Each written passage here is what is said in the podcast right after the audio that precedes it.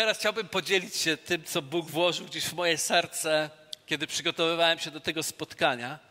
A postanowiłem wrócić do takiego tematu, który pra prawdopodobnie od jakiegoś czasu przewija się tutaj w tym miejscu i w tym kościele, bo dużo mówimy o duszy, dużo mówimy o tym w naszym wnętrzu, o tym, jak przeżywamy te rzeczy, szczególnie dzielimy się tymi sferą emocjonalną i tym wszystkim, co, co się dzieje w nas, bo tak naprawdę nasze życie nie opiera się za bardzo o to, co posiadamy lub co mamy lub jak wyglądamy, tylko o to, jak my przeżywamy, jak przeżywamy wewnątrz rzeczy. Naprawdę nie trzeba mieć wiele, żeby dobrze przeżywać. I można mieć bardzo dużo, żeby źle przeżywać. I też źle przeżywać, mimo że się ma tak wiele i tak y, wspaniałych rzeczy. I zanim zacznę, chciałbym przeczytać dosyć obszerny fragment z księgi Samuela i przejdziemy do tematu. Otwórzmy sobie księgę Samuela, rozdział pierwszy. Mowa jest tutaj o, zacząłem od trzeciego wersetu, mowa jest tutaj o Elkanie, mężczyźnie, który miał dwie żony. Jedna się e, nazywała Panina, druga e, się nazywała e, mm, Anna i spróbuję przeczytać parę rzeczy. Mąż ten udawał się corocznie ze swojego miasta, by złożyć pokłon i ofiary panu zastępów w Sylo. Tam byli kapłanami pana dwaj synowie, Heliego, Hofini i Pihenhas. Ilekroć Elkana składał ofiary, dawał Peninie, swojej żonie i wszystkim jej synom, córkom działy ofiarne. Ale Anny nie dawał podwójny dział, bo Annę miłował bardziej, chociaż Pan uczynił ją bezpłodną. Jej przeciwniczka wyrządzała jej liczne przykrości i upokarzała ją, dlatego że Pan uczynił ją bezpłodną.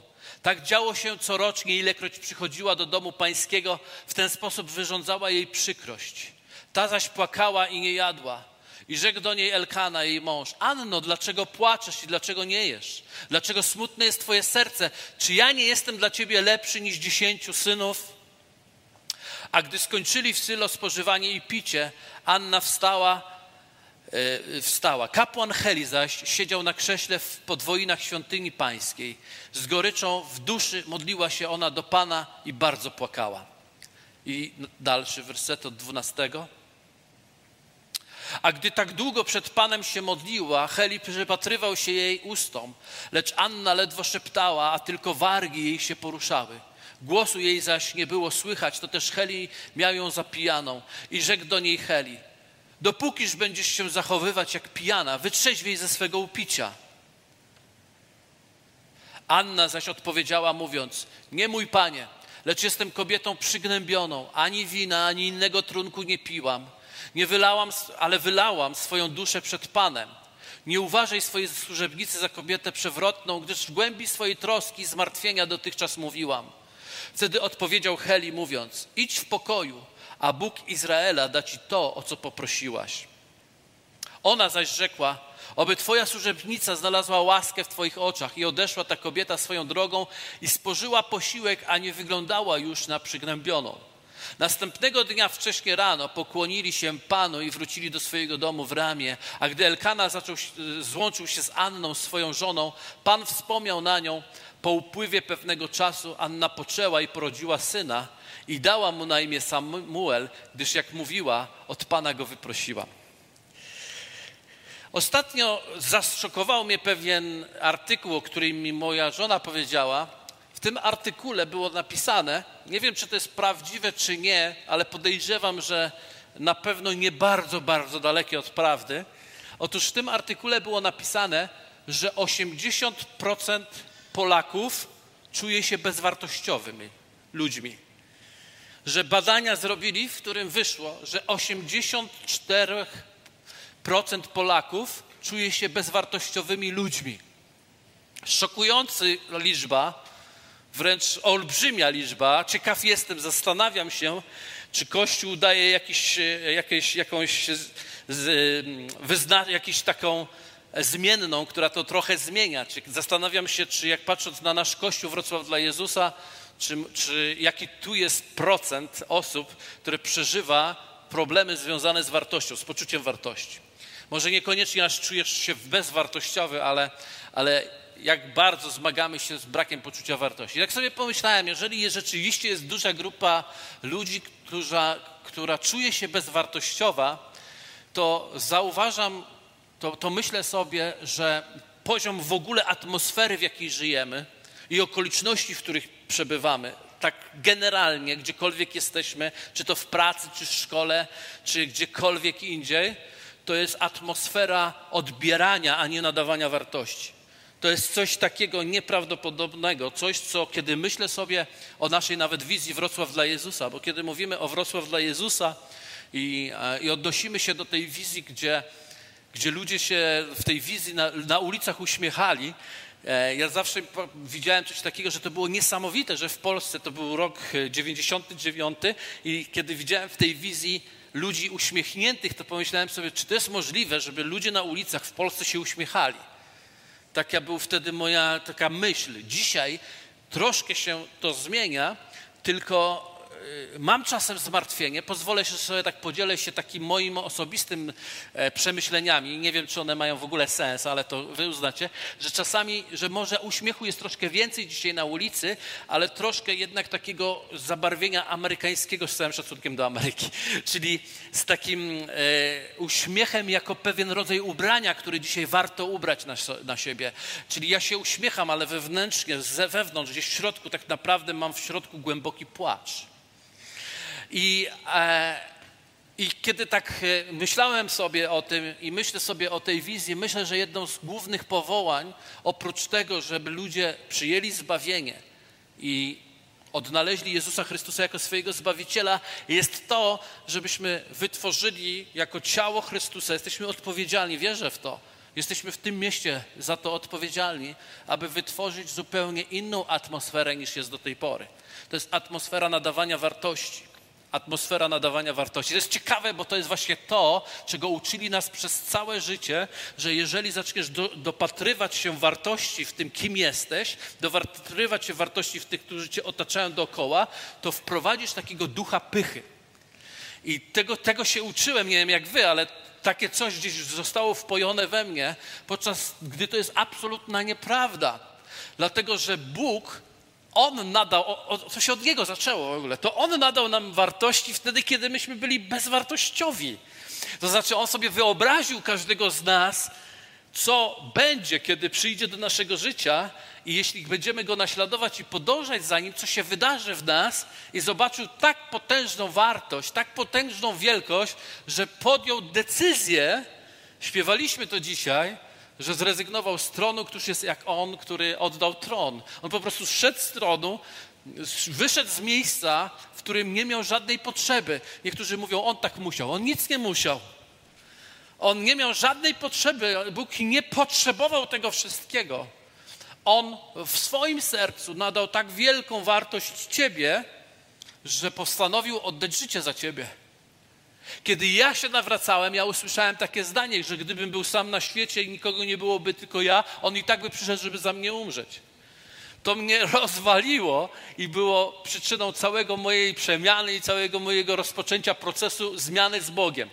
Ale to jest niesamowite, że to Bóg rozpoczął, że podjął decyzję, że rozpocznie od nadania wartości nawet tam, gdzie wydaje się, że nie ma tej wartości. I teraz Bóg nas zachęca do tego, żebyśmy zmienili atmosferę na atmosferę wartości, na atmosferę docenienia i wzmocnienia. I jest niesamowita historia, ponieważ zastanawiałem się, ostatnio jest plaga. Plaga taka, która polega na tym, że ja coraz częściej słyszę, i to nie tylko w świecie, wiecie, poza kościołem, w tym ciemnym świecie, ale w kościele Słyszę o sytuacjach, gdzie ludzie nie potrafią sobie poradzić ze wewnętrznym światem emocjonalnym. Wiecie, każdy z nas w jakiś sposób sobie pozwala na to, żeby emocje latały po nas w te i we w te. Ale i, i, i myślimy nawet, że to jest nawet w porządku, dopóki wiemy, co się dzieje, dopóki rozumiemy to, co się dzieje i czasami nawet dajemy sobie prawo źle się czuć, porozpaczać, poboleć, ponarzekać, pomarudzić trochę wewnętrznie. Dajemy sobie do tego prawo, dlatego że wydaje nam się, że do tego mamy prawo. I do tego momentu jest, tak nam się wydaje, że jest w miarę ok, kontrolujemy wszystko, źle się czujemy, potem się lepiej czujemy, potem znowu się źle czujemy, ale wiemy dlaczego. Gorzej się dzieje i to się zaczyna dziać bardzo nagminne, kiedy nagle zaczynamy źle się czuć, już nie wiemy dlaczego. I nie tylko wewnętrznie, psychicznie, ale zaczyna być bardzo dużym problemem fizyczność nasza. Okazuje się, że mamy bardzo dużo bezsenności, że mamy nagle bóle nieuzasadnione, że mamy różne cierpienia fizyczne, które nie mają nic związane z chorobą jakąkolwiek. Jest to jakby zaczyna się w samej duszy. My, nam się czasami wydaje, że ten świat emocjonalny zupełnie nie ma nic wspólnego z naszym mięśniem w nodze, czy w ręce, czy w brzuchu. Bo jak dzisiaj odkrywane jest to, że całe nasze wnętrze, cała nasza dusza ma ogromny wpływ na naszą fizyczność na nasze ciało. I na odwrót również. To w jaki sposób dbamy i zarządzamy ciałem ma bardzo duży wpływ na naszą wewnętrzne serce i na naszą duszę. W tej historii, którą tu opowiadaliśmy, ponieważ ja się zastanawiałem, mówię, Boże, kto tak naprawdę cierpiał w duszy? Kto tak naprawdę cierpiał w duszy? I oczywiście od razu przypomniał mi się Eliasz. Nie wiem, czy znacie Eliasza, taki prorok z Biblii, taki jeden z głównych Starego Testamentu. I ten prorok przeżywał tak głęboką depresję, że miał absolutne, tak mocne, silne myśli samobójcze, że gdyby, gdyby nie to, że nie miał siły, to by to samobójstwo najprawdopodobniej popełnił. Hmm, ciekawe, że jeden z największych osób w Starym Testamencie, największych mężów bożych, używany w najpotężniejszy sposób, przeżywał takie cierpienia. I pamiętam kazanie, które dokładnie na ten temat mówiłem i chyba nazwałem je e, placek z owocami. Jest takie kazanie, które gdzieś tam można odnaleźć na YouTubie, zachęcam was do tego. Ale też pomyślałem, pomyślałem o innej osobie i wtedy przyszła, przyszła mi do, na myśl osoba Dawida. To jest też niezwykle ciekawe, bo Dawid, który był stworzony według serca Bożego i Dawid, który miał tak wiele w sobie uwielbienia Boga i tak wielkie skupienie na Bogu, no tego nikt nie może odebrać, przeżywał taką gorycz w sobie, przeżywał takie trudne momenty w sobie, które były niezwykle, niezwykle trudne, miał depresję, miał poczucie odrzucenia, miał poczucie braku wartości w pewnym momencie. Wszystkie psalmy, jak czytamy, to widzimy, z czym się tak naprawdę borykał, bo obnażył siebie nie tylko Bogu, ale nam również przez swoje psalmy. I też przyszła mi właśnie ta historia i tej Peniny, i tej Anny.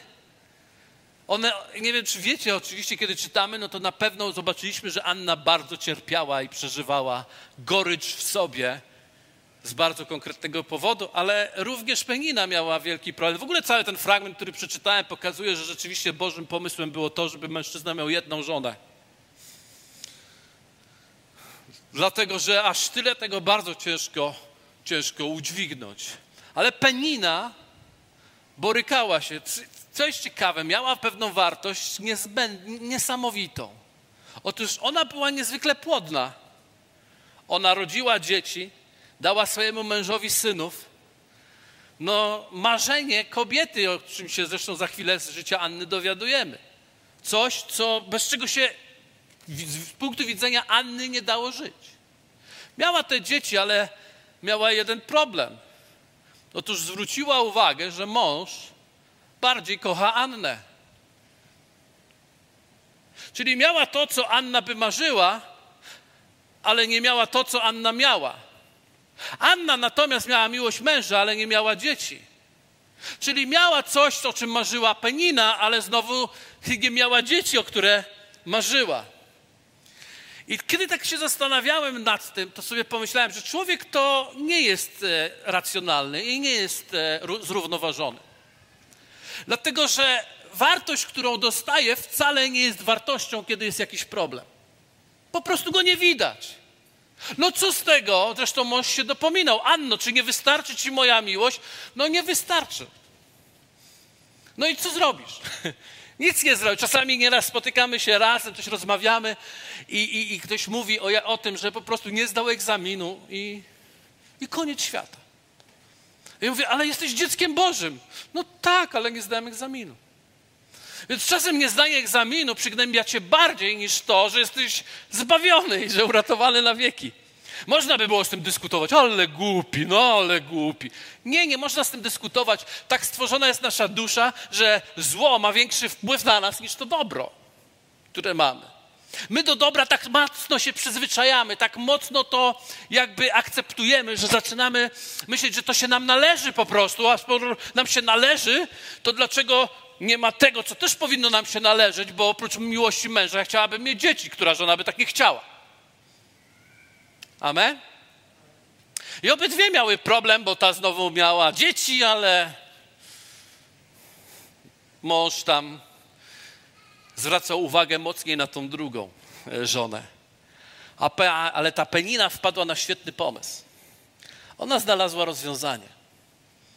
Jej rozwiązaniem poczucia tego bezwartościowości w oczach męża postanowiła, że, że, że zbalansuje tym, że wlezie na Annę i wyleje na nią i ją ośmieszy i będzie poniżać ją, bo jak ją tak bardzo poniży, to ona się troszkę chociaż poczuje lepiej.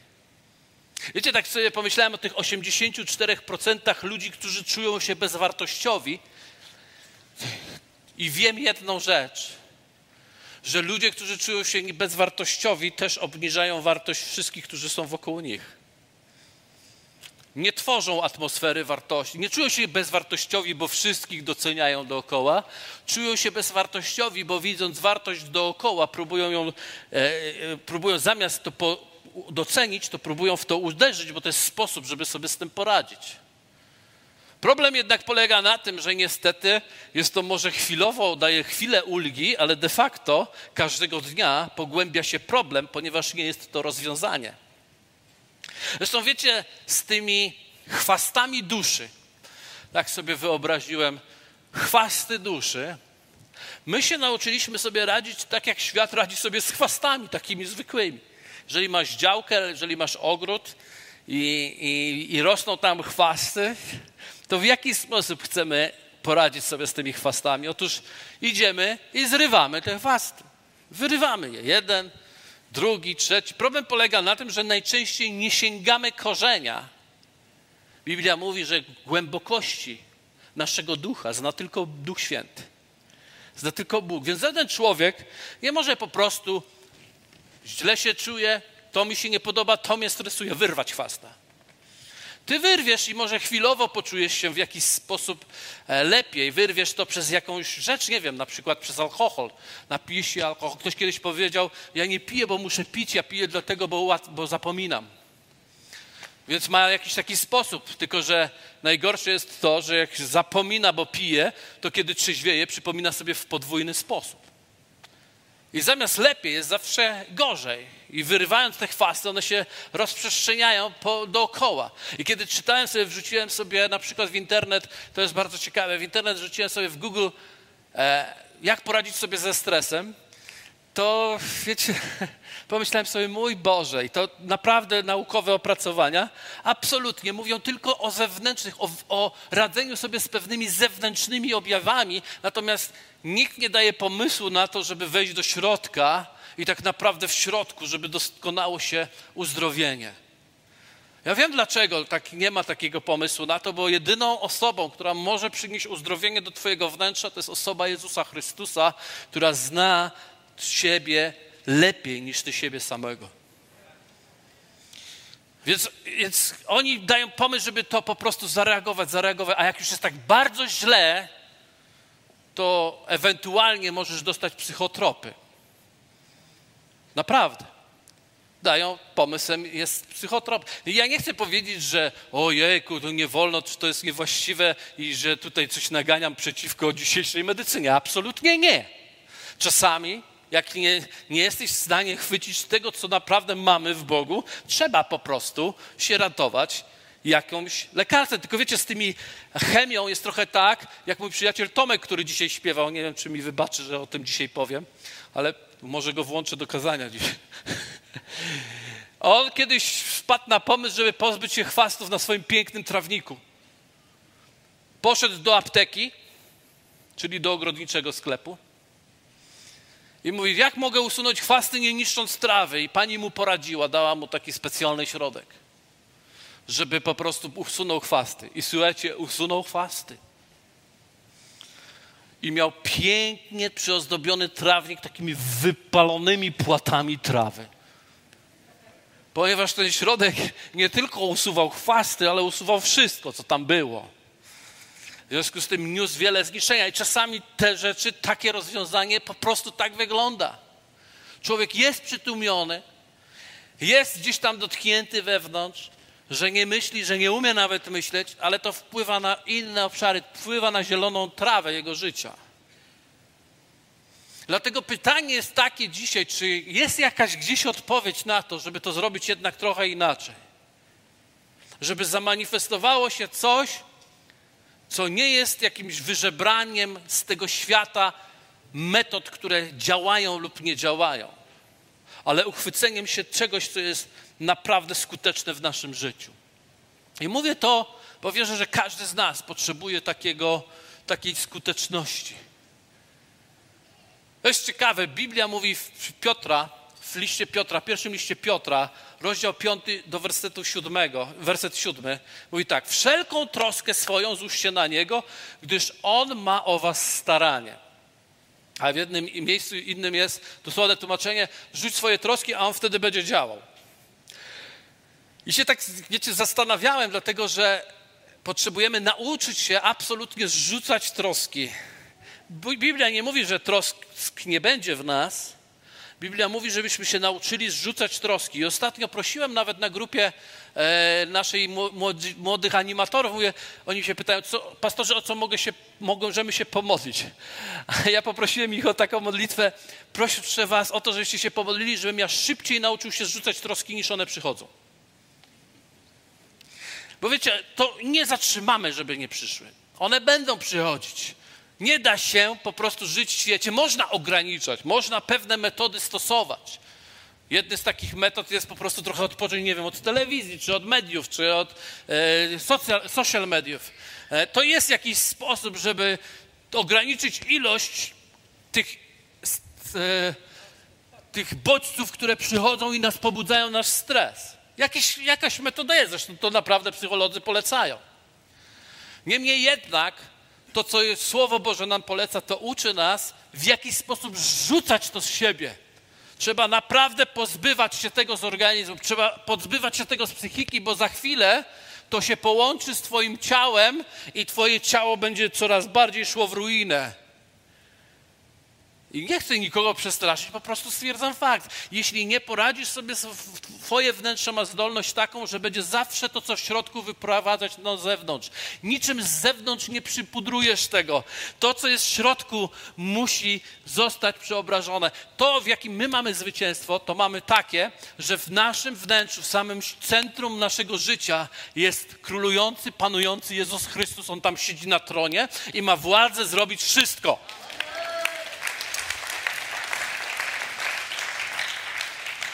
Ale, nasze ale w naszym, z tej całej sferze dowodzenia naszego życia jest nasza psychika, w którą my zarządzamy i którą Bóg prosi nas, żebyśmy ją poddali pod Jego autorytet, aby On mógł zarządzać. Na tym polega upamiętanie zmiana myślenia. Nie tylko chodzi o to, teraz myślę, że Bóg jest ważny, albo teraz myślę, że jest to czy tamto. To upamiętanie oznacza całkowite poddanie swoich myśli, swojego całkowitego wewnętrznej psychiki pod panowanie Jezusa, który ma władzę na tronie i siedzi na tronie. To znaczy, że poddajesz mu wszelką myśl pod panowanie. Drugi Koryntian, 10 rozdział.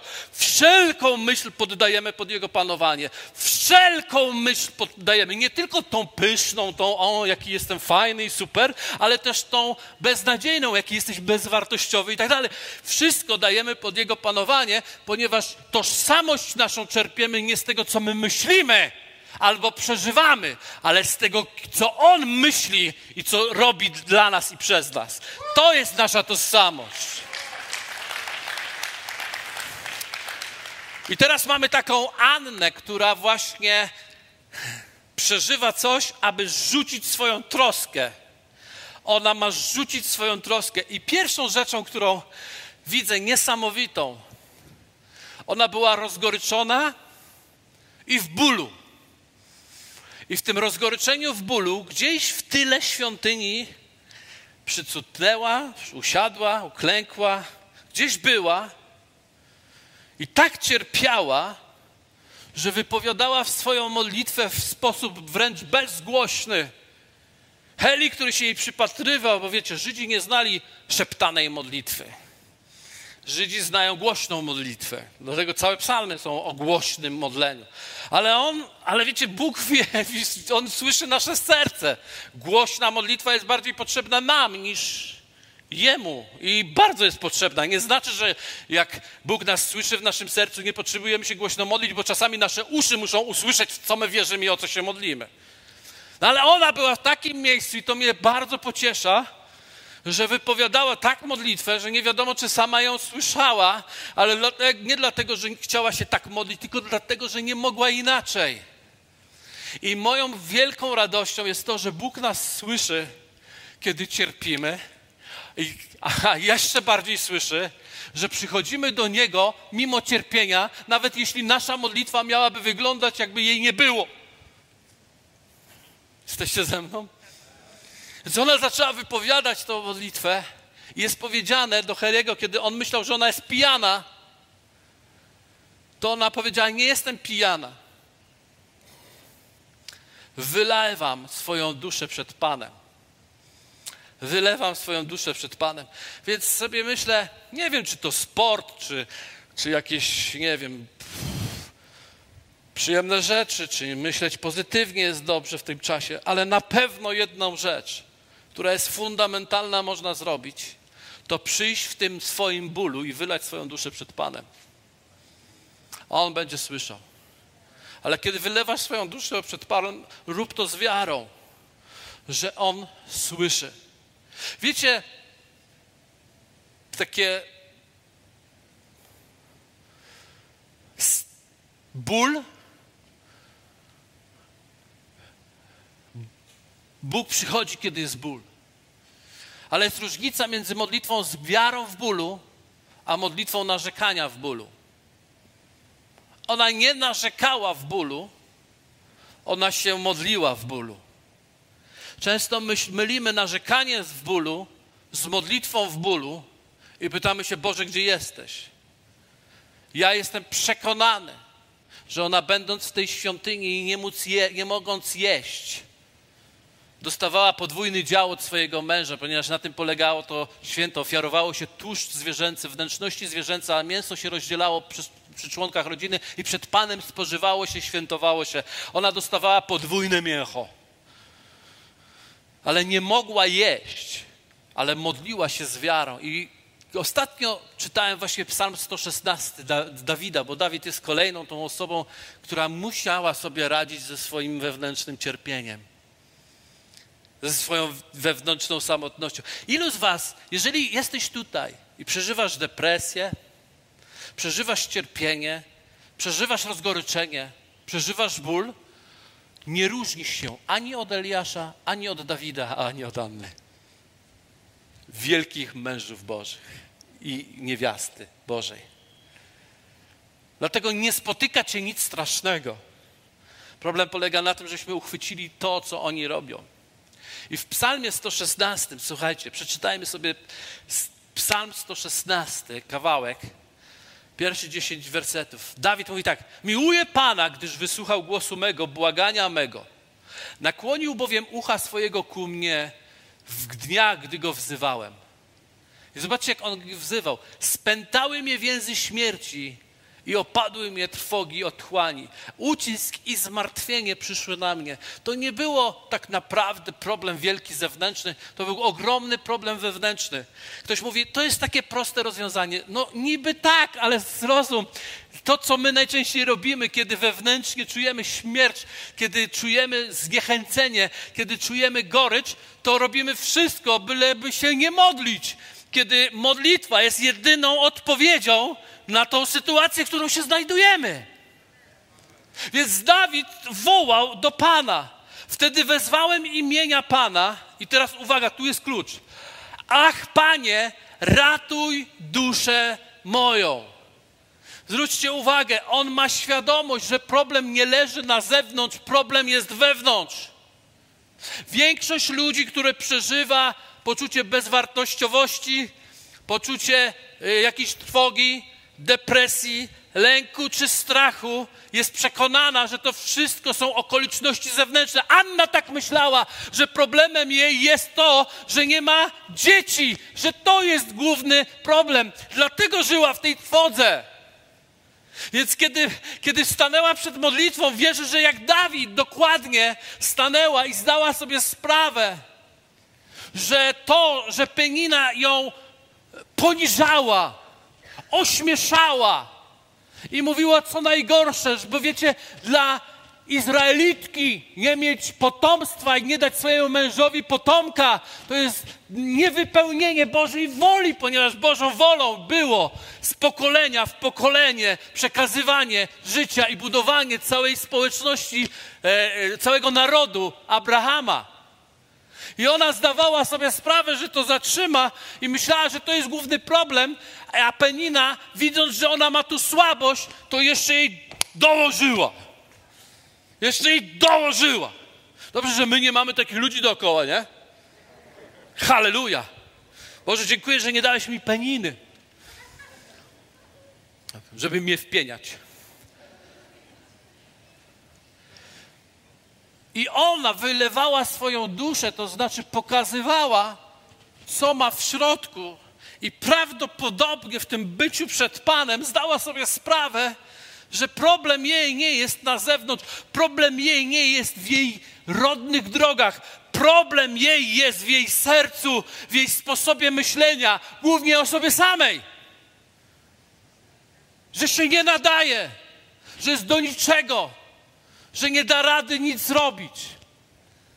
I posłuchajcie, tak samo Dawid wołał i mówi tak: łaskawy i sprawiedliwy jest Pan, litościwy jest nasz Bóg. Pan strzeże prostaczków. Byłem w nędzy, a On mnie wybawił. Wróć duszo moja do spokoju swego, bo Pan był dobry dla ciebie. Widzicie, Dusza była problemem Dawida, dusza była problemem e, Anny. I kiedy on się modlił przed Bogiem, okazało się, że ma władzę w swoich ustach, aby nakazać swojej duszy, aby wróciła do pokoju z Bogiem. Mamy władzę w sobie samych, daną od Boga, który siedzi na tronie w naszym sercu i w naszym życiu, abyśmy przemówili do swojego wnętrza i ogłosili, żeby mieć pokój w swojej duszy, mówiąc do swojej duszy. Dlatego on stoczył bój nie ze światem, nie z ludźmi, nie z Saulem, ale z samym sobą.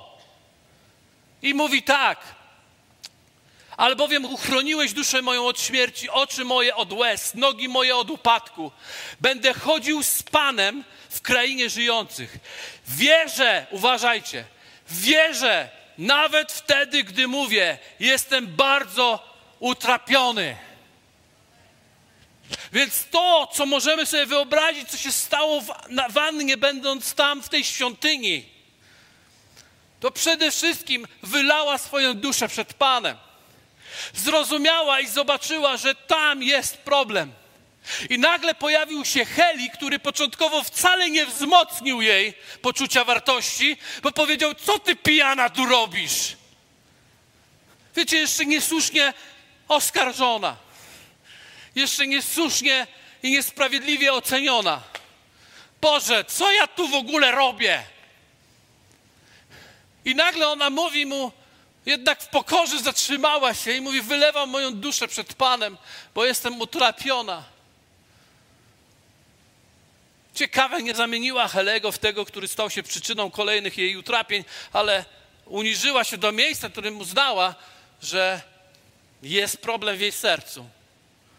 I wtedy on wypowiada słowo prorocze. Wiecie, nie wiem, czy zwróciliście uwagę, ale w tej historii Heli nie ma pojęcia, o co ta Anna się modliła. A on jako kapłan wypowiada słowo prorocze i mówi, niech ci się dokładnie stanie tak, od czego pragniesz. Niech ci się stanie tak, czego pragniesz. Ilu z was wie, że w tym momencie nie nastąpiło zapłodnienie? Nie nastąpiło zapłodnienie. Że mówię, no to wiadomo, no co ty pastor mówisz? No tak, tylko nie wiem, czy zauważyliście, że ona wstała, już bez bólu, że ona wstała już bez cierpienia, że obmyła się, że zjadła i już więcej nie cierpiała. Uzdrowienie nie przyszło przez dziecko, uzdrowienie przyszło przez nadprzyrodzoną interwencję Boga, który wypowiedział słowo, a ona uchwyciła się tego słowa. Mało tego, zrozumiała, że to słowo, wypełnienie tego słowa nie jest gwarancją jej uzdrowienia, ale tym, kim ona jest dla Boga i kim Bóg jest dla niej, jest gwarancją jej uzdrowienia. Dlatego pomimo tego, że marzyła o tym, żeby mieć potomka, kilka dni po porodzie oddała go Panu, bo się okazało, że to nie on wypełniał jej potrzeby, ale sam Bóg wypełnił jej potrzeby. Pozbyła się czegoś z radością, czego, czego spragnęła z wielkich i ogromnych sił i była przekonana, że to jej pomoże. Wiecie, Bogu dziękuję za psychologów, Bogu dziękuję za psychiatrów. I niech nam pomagają. Ale chcę Wam powiedzieć, że Bóg ma też odpowiedź i nie możemy o nich zapomnieć. Że możesz przyjść z tym, co masz dzisiaj do Pana Boga. Że nie musisz szukać kolejnego, że na pierwszym miejscu nie szukaj kolejnego lekarstwa, które może Cię uspokoić. Za chwilę będziemy mieli to, co na zachodzie ilość dzisiaj spożywanych psychotropów jest niesamowita, dlatego że ludzie nie dbają o swoją duszę. Naucz się też i zacznij studiować, co daje pokój Twojej duszy. Naucz się, przepraszam, to powiem, bo to jest ważne, naucz się też relaksować. Nie żyj tak napięty wszystkim, nie rozwiązuj całego problemów całego świata, nie żyj polityką wewnętrzną, zewnętrzną. Nie żyj tymi wszystkimi rzeczami, bo dzisiaj myślisz sobie, jesteś mocny, jesteś mocny, jesteś mocny. Przychodzi dzień, w którym mówisz, jak to możliwe, że to mnie spotkało? Jak to możliwe, że ja nie mogę spać? Ja zawsze sobie radziłem tym, z tym, jakoś sobie poradziłem. Może przyjść dzień, w którym sobie nie poradzisz. I dlatego, szczególnie jak jesteście młodzi, to już dzisiaj uczcie się pozbywać trosk zrzucać się na Pana, bo Bóg mówi w ten sposób: rzuć swoje troski na mnie, a ja będę działał. Nie wiem, ilu z Was usłyszało, że tak jakby Twoja troska zatrzymuje, jakby nie pozwala i nie wpuszcza Bożą odpowiedź. Musisz ją oddać. Oddaj troskę na Pana, a On będzie działał. Zaproś Jego. I chcę się dzisiaj o to modlić. Nie wiem, może tu akurat dzisiaj nie ma nikogo z bólem duszy. Może dzisiaj akurat siedzisz i myślisz, no jest kazanie dla kogoś bardzo ważne i aleluja i niech będzie. Ale może jesteś tutaj i wiesz, że to dotyczy bezpośrednio ciebie, że potrzebujesz naprawdę in, in, ingerencji tego, który naprawdę zna moje wnętrze, który zna moją duszę, który wie, co we mnie siedzi. Jeśli tak, to chcę się razem z Tobą dzisiaj modlić. Chcę, żebyśmy pokorze uniżyli się przed Panem. Wylej duszę swoją przed Bogiem. Po prostu ją wylej. A On będzie działał. I będzie mówił do Ciebie słowo. A kiedy je usłyszysz w sobie, uchwyć się Jego i wróć. Anna otrzymała dziecko, dlatego że zmieniła swoje wnętrze. Nie zmieniła swoje wnętrze, bo otrzymała dziecko otrzymała dziecko, bo zmieniła wnętrze.